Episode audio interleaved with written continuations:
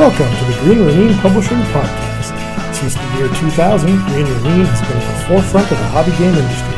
This podcast brings that world to life with news, interviews, and opinions direct from the Emerald City. Join us as we talk about role-playing games, card games, conventions, game design, and all things Green Ronin.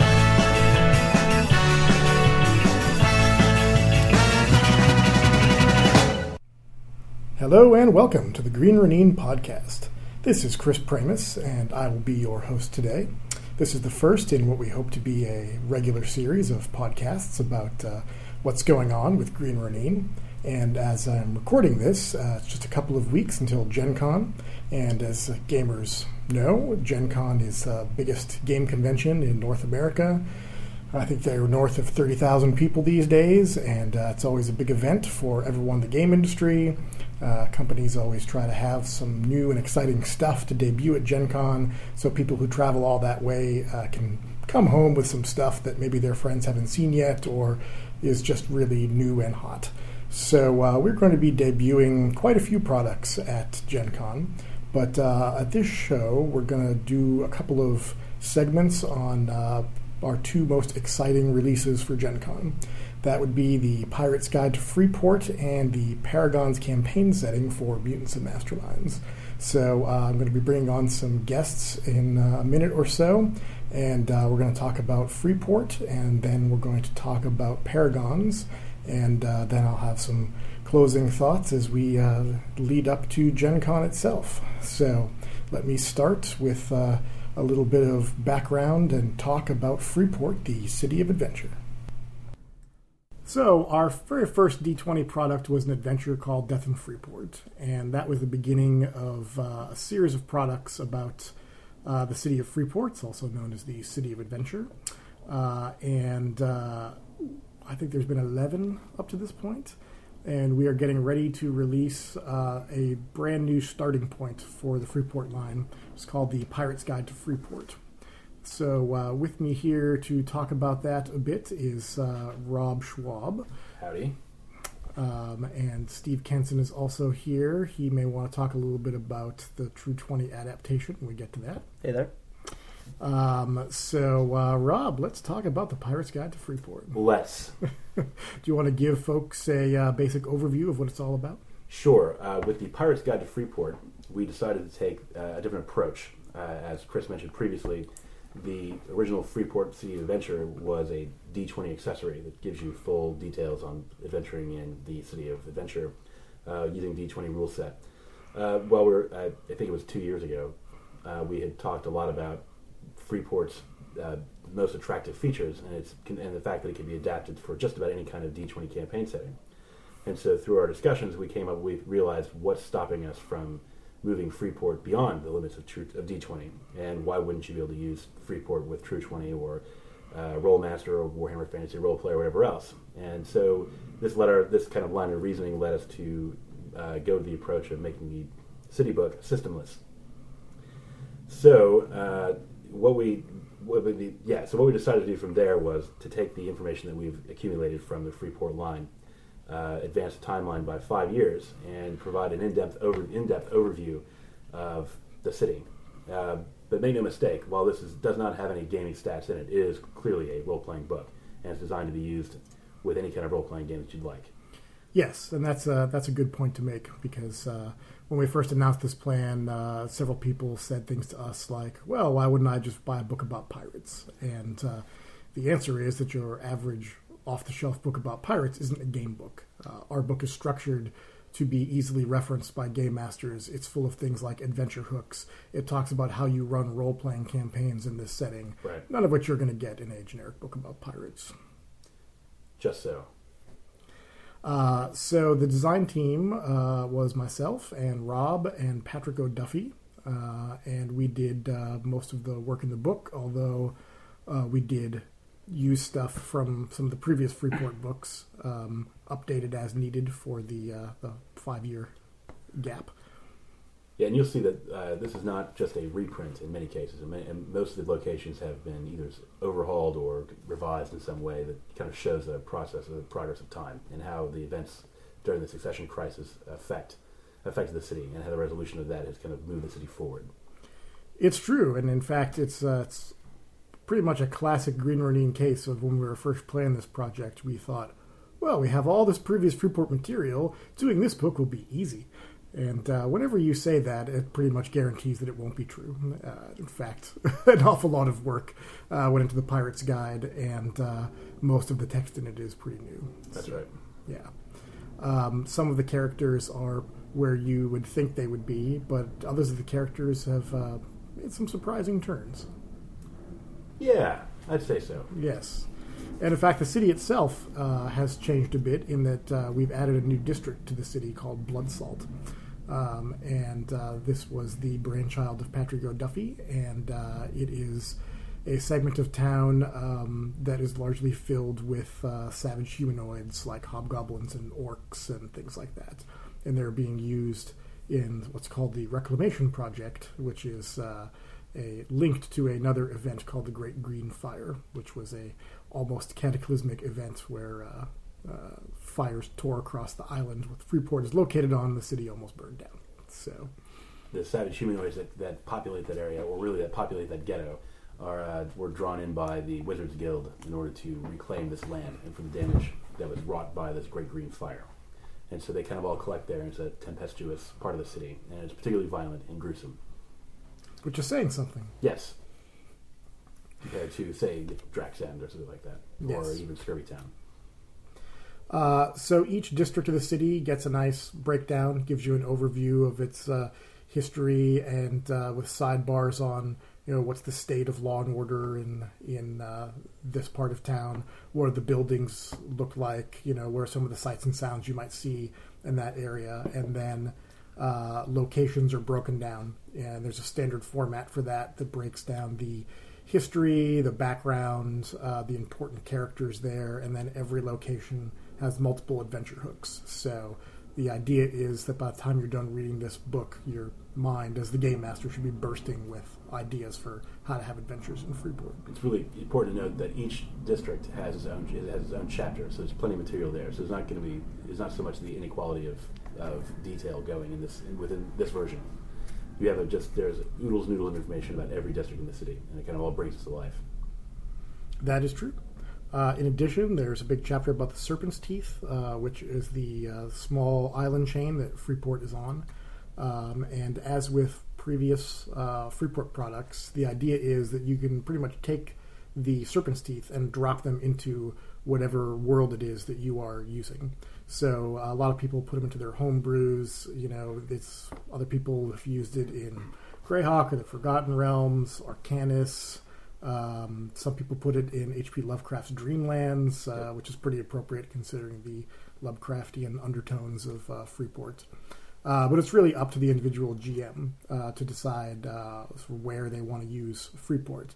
Um, however, for the first time, the Pirate's Guide actually does have a chapter about the wider world. So in previous um, products, we've talked about the continent, which is basically the nearest big landmass to Freeport. And we've generally kept these references pretty vague so uh, people could use whatever world they chose to. Uh, Pirate's Guide has a, an optional chapter called Beyond Freeport, uh, which uh, offers a version of the continent that game masters can use if they want to. So if you're looking for a more complete campaign setting, this book can also function as that with the addition of this chapter. And you'll notice that there's a lot of connections. And fans of uh, the Bleeding Edge Adventures will notice that this is the world. The continent is also the same place in which the Bleeding Edge Adventures takes place. And so some of the locations that are mentioned in the Bleeding Edge Adventures uh, are detailed in, in more. Are, are detailed in this chapter. That's right. And in fact, we're doing a Bleeding Edge special adventure that ties into Freeport. Um, that is Dark Wings. Dark Wings Freeport. over Freeport Yes. by Rob Vaughn of Fantasy Flight fame. Could you tell us a little bit about that adventure? Sure, uh, it is. It's the first. It the idea behind this adventure was to kind of set the tone in uh, in a D twenty way to adventure in to adventure in this new kind of updated and uh, advanced Freeport from the previous. And so in the adventure, it deals it uh, reveals many secrets about Finn and his past, uh, and it involves a. I don't want to give too much away, but Sure. it involves. Uh, a sinister force that is planning to do something to cause chaos and mayhem in the city, Mhm. as you would expect with Freeport. And like all the Bleeding Edge adventures, we'll be providing free True 20 conversions on true20.com. Correct, and they're already done and ready to go. That's what we like to hear. Uh, so the idea of the new line is the Pirate's Guide is the core book, and then uh, there'll be a series of companion books uh, for different game systems that will give you the information that you need to use uh, those systems with the Freeport book. Um, so the first one of those is going to be the True 20 Freeport Companion, which is coming out this summer. Uh, Steve and Rob, you both uh, worked on that. Yes, we did. Um, Steve, would you like to tell us a little bit about it? Well, the True 20 companion basically, like the both companion volumes, take the material in Freeport and provide you with the game system support in order to use it in that particular game. The True 20 companion, because True 20 has a limited set of character roles, one of the things that we did was to provide a lot of uh, character paths like those that you'll find in the True 20 companion uh, book and the various support material. So there are different um, examples of the types of adepts uh, that you'll find in Freeport. Uh, for example, from the typical wizards to priests of the different gods, uh, and basically the ways of how to easily, you know, already put together those types of characters uh, from the tools that you'll find in True 20. And there's also uh, True 20 game stats for the important characters from the Pirate's Guide. Right, There is absolutely. Lots of those. Pretty much every significant character uh, in the entire book has a complete True 20 stat block so that you have all the game stats for all the characters in the book all ready to go. Correct. Um, we also included a fairly chunky uh, bestiary, and inside you'll find uh, the highlights and the major creatures from Creatures of Freeport, plus a, uh selection of new ones Mhm. uh, that haul, that hail back, and some some new ones and other revisions from, or not revisions, but conversions from other Freeport source books and other products in the Green Ronin line. One other highlight of the True 20 companion is that we also provide uh, some additional ways to adapt the uh, supernatural powers from the True 20 core book to create uh, specific um, magical traditions that are suitable uh, for the Freeport setting, ranging from um, the different types of clerics and priests through to the wizards guilds, uh, to spontaneous sorcerers, uh, and even some options for the really um, creepy preternatural um, sort of horror magic um, for the um, cults and the other uh, undertones of the setting. Yeah, the ritual magic system is pretty is really cool, and we uh, include I think four four or five sample rituals that you can use as uh, plot devices for your Freeport games, so that you might have a cult that's working on this particularly nasty ritual, and you have to gives you that kind of Lovecraftian feel that we're looking for. Absolutely. So uh, down the pipe a bit, we've got a D20 version as well, which you're working on now, Rob. Yes, I am.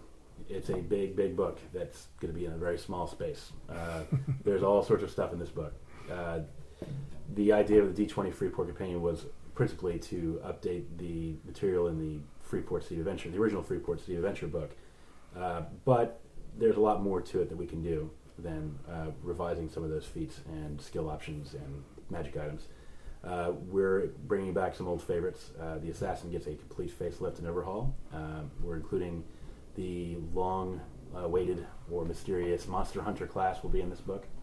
Uh, there will be, uh, and there are a number of other classes, including the survivor that's adapted from the Thieves World Player's Manual to work within the Freeport uh, setting.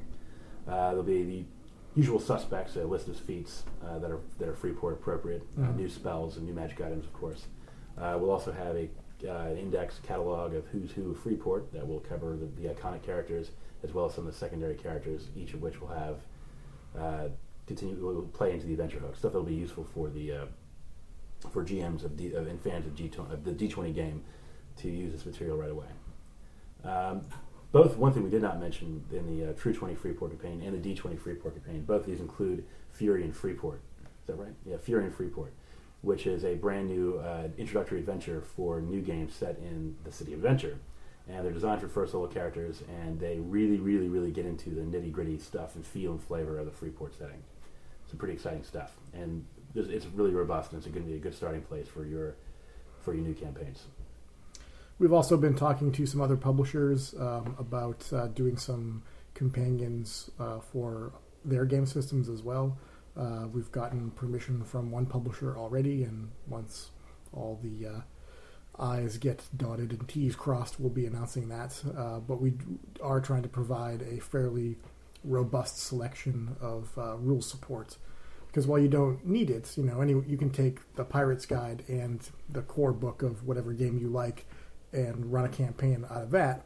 Uh, people do, I think, enjoy getting uh, a lot of the heavy lifting done for, them. So that's what the companions seek to provide, and and the Fury and Freeport adventure gives people a nice starting point to kick off a new campaign. Beyond that, we also have uh, the very sexy Cults in Freeport, which is uh, one of the things that we mentioned. We have uh, we have the companion books, which are mechanic support books for the Freeport setting, but we also have a series of pure setting books that kind of follow the same veins of Freeport, the Pirates Guide to Freeport book. Uh, the Cults of Freeport is the first of the series, and this one gets into the subversive, sinister organizations that work in the dark, shadowy places of Freeport. Uh, include this book brings a lot to the table and a lot of plot, a lot of plot hooks, adventure seeds, really disturbing organizations, uh, and that do, and there's there'll there'll also be some things that you'll expect to see, such as the Brotherhood of the Yellow Sign, Mm-hmm. but a but almost all of these are new. Well, even the Brotherhood of the Yellow Sign um, has never really received lavish attention. Right. Um, there was a point where uh, we had a freelancer who was going to write a book about that, but uh, that never came to pass. So this is going to be the first time where uh, we get to uh, really show some love to the Brotherhood of the Yellow Mm. Sign. In fact, that is the biggest chapter of the book. Uh, then following the Cults of Freeport book, we have the Buccaneers of Freeport, which highlights and describes the ships, the crews, and the captains of the most nefarious and uh, infamous pirates of the Serpent's Teeth. It will be an exciting book. It features design work by Anthony Pryor, Rodney Thompson, Ari Marmel, um, and I believe Rob Vaughn again. Uh, I didn't mention I should, should do shout outs to the guys who worked on uh, of Freeport. That includes Steve Darlington and Jody McGregor, both of which wrote uh, Night's Dark Masters for Black Industries. Uh, Dan White, who worked on uh, the Warhammer Fantasy Roleplay Companion as well as the upcoming Thousand Thrones campaign. Uh, myself, and I'm missing somebody, and I will hang my head in shame. I'm sorry, whoever that was. Oh, and uh, Chris Williams. I'm so sorry uh, of the Dreamlands fame. Oh, indeed. Indeed. Uh, so that is a sort of general overview of uh, what we've got going on with Freeport. Um, Pirates Guide is, is uh, going to print in just a couple of days from when we're recording this, and will be out this summer. Um, and uh, we should uh, have more exciting Freeport announcements soon.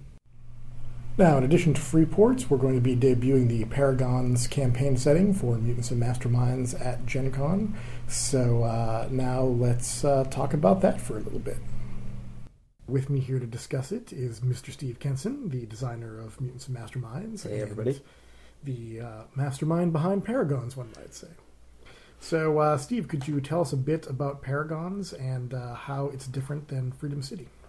Well, that's the the primary motivation behind Paragons was when we did the second edition of Mutants and Masterminds. We did a uh, a new edition of the uh, Freedom City setting to be its core uh, primary setting, and Freedom City is a very four color superheroic setting that's based on the, the sort of things that you get from the traditional comic books uh, that have been around for decades. Paragons was conceived as uh, the counterpart uh, to Freedom City. So it's a setting that partakes much more of the sort of uh, modern and postmodern uh, style of superpowered people in a much more realistic setting where a lot of the um, tropes of the, the superhero comics don't really apply. So most people aren't going around wearing, you know, spandex costumes and using their powers to fight crime. Um, the characters tend to have uh, more realistic motivations and reactions uh, to their abilities, uh, more uh, diverse goals, and there's a somewhat more generally mature uh, tone and style uh, to the, the setting overall. So, if you would say that Freedom City uh, is sort of uh, inspired by things like old X Men, Spider Man, Justice League, that sort of thing. Mhm. Uh, what sort of comics would you say uh, inspired Paragons? Paragons is much more inspired by uh, comics like The Authority or uh, Michael Straczynski's uh, Rising Stars series, um, the sorts of things like uh, the hit TV series Heroes uh, on NBC, um, and uh, the other sorts of, of modern stories of, of characters with, with superpowers. Uh, the sort of stuff like uh, the, the Bruce Willis film Unbreakable for example, would be a, would be a, a Paragon's type of, of setting. So, in the book itself, um, is it uh, Freedom City was centered on the city itself, although there was uh, information about the rest of the world. Is Paragon's more of a worldly overview? Yeah, Paragons has a much broader focus than Freedom City. Uh, Freedom City focuses very strongly on the city setting itself, uh, with some general information about the rest of the world, uh, with the assumption that the city is going to be the home base for a group of superheroes. Paragons takes a much more broad, uh, do it yourself approach to a lot of the elements about the world, taking the idea that one of the big themes of Paragons is basically power and what it you know you choose to do with it. Uh, the the setting is very offers a lot of options as far as what elements of it you choose to focus your own series on. So, for example, the, there's a chapter that contains a couple dozen major factions uh, that may exist to one degree or another in the setting. And it's up to you to really decide what are the most influential and powerful factions in your particular series, and what are the ones you really want to focus on. Some may be one or two may be especially prominent, making them the primary protagonist and antagonist in the series, with the others as sort of ancillary, and maybe a few that don't particularly interest you, right out on the fringes uh, or not really talked about. Um, other series may have uh, multiple prominent factions and organizations for a real power struggle behind the scenes.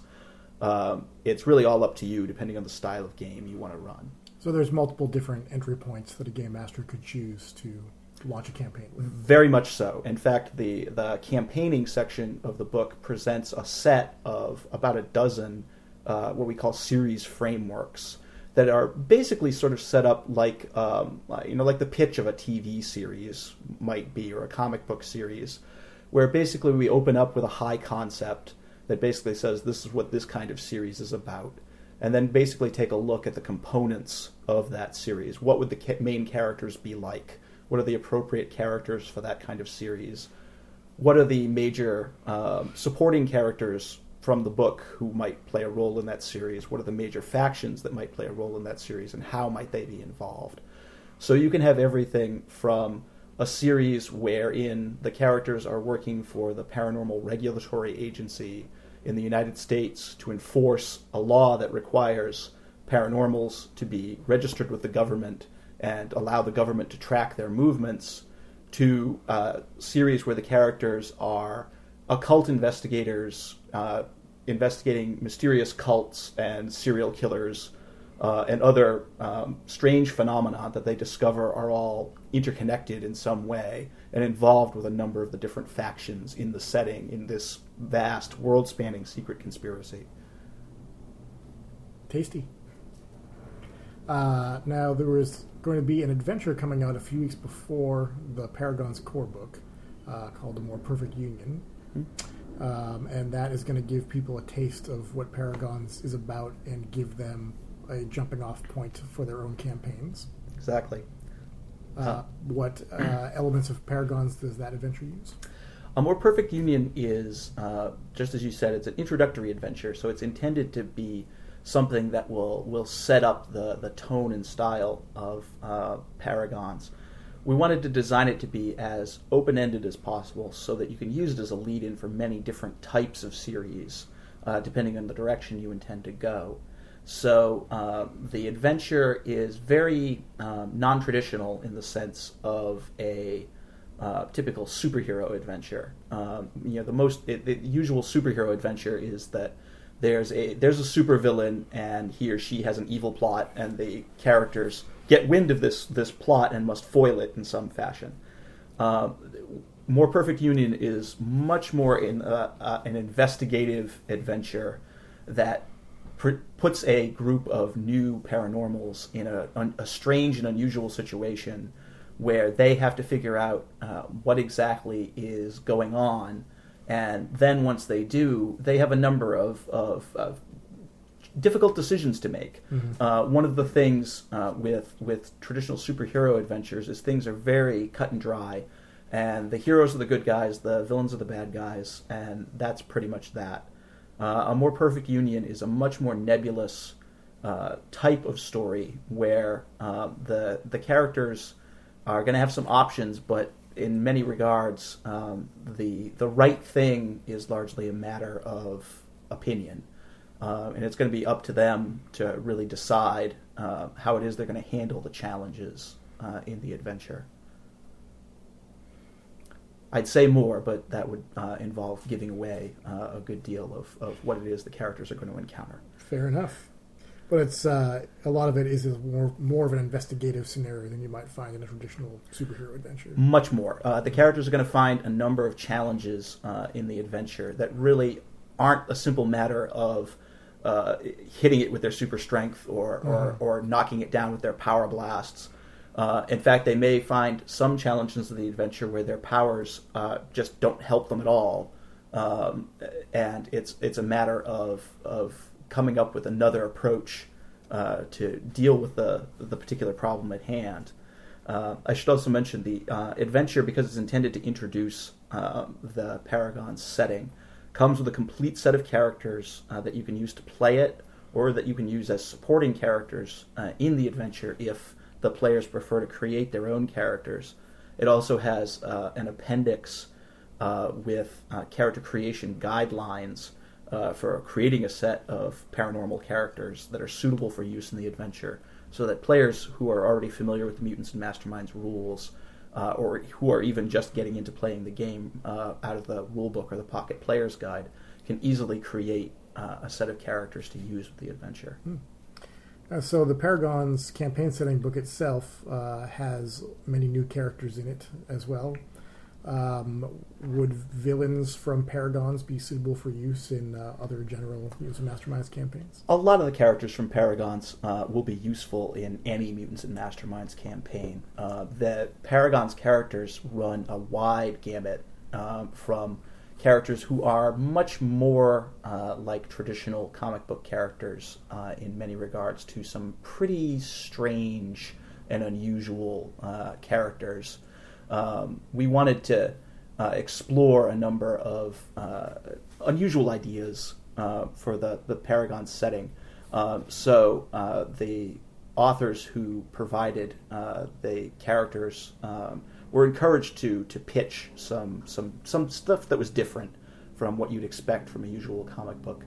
Um, so you'll find a lot of characters that'll be you know perfectly fine as supervillains in Freedom City or superheroes in Freedom City, uh, if you're so inclined, and some others that uh, you wouldn't find in any superhero comic book, um, but provide some interesting uh, new challenges to players who may be used to the typical comic book fare. Well, that sounds great. Thanks for talking with us about Paragon, Steve. My pleasure. Now, Paragons and Freeport are not the only things we're going to be debuting at Gen Con. We've uh, got quite a few releases coming out, and uh, we would like to go into this sort of depth about all of them, but uh, time does not permit. But uh, in future podcasts, uh, we'll certainly be talking about some of the other, other titles, such as uh, Hobby Games, The 100 Best, which is uh, an anthology of essays by 100 game designers, uh, publishers, and industry notables, in which they talk about uh, the great hobby games of the past 40 years. So that's a pretty exciting project. Uh, we're also going to be debuting Faery's Tale Deluxe uh, in conjunction with Firefly Games, which is uh, a great little introductory role playing game um, for kids or people who have a bit of a love for the fairy genre, uh, where you can play fairies in uh, the magical realm of Brightwood. Uh, that is also a pretty cool thing. So we'll be getting into that and more in future podcasts. So stay tuned to this and to the Green Ronin website, and we will have more for you in the future. Thanks for listening. This podcast is copyright 2007 Green Ronin Publishing, music by Bomb Scare, courtesy of the PodSafe Music Network.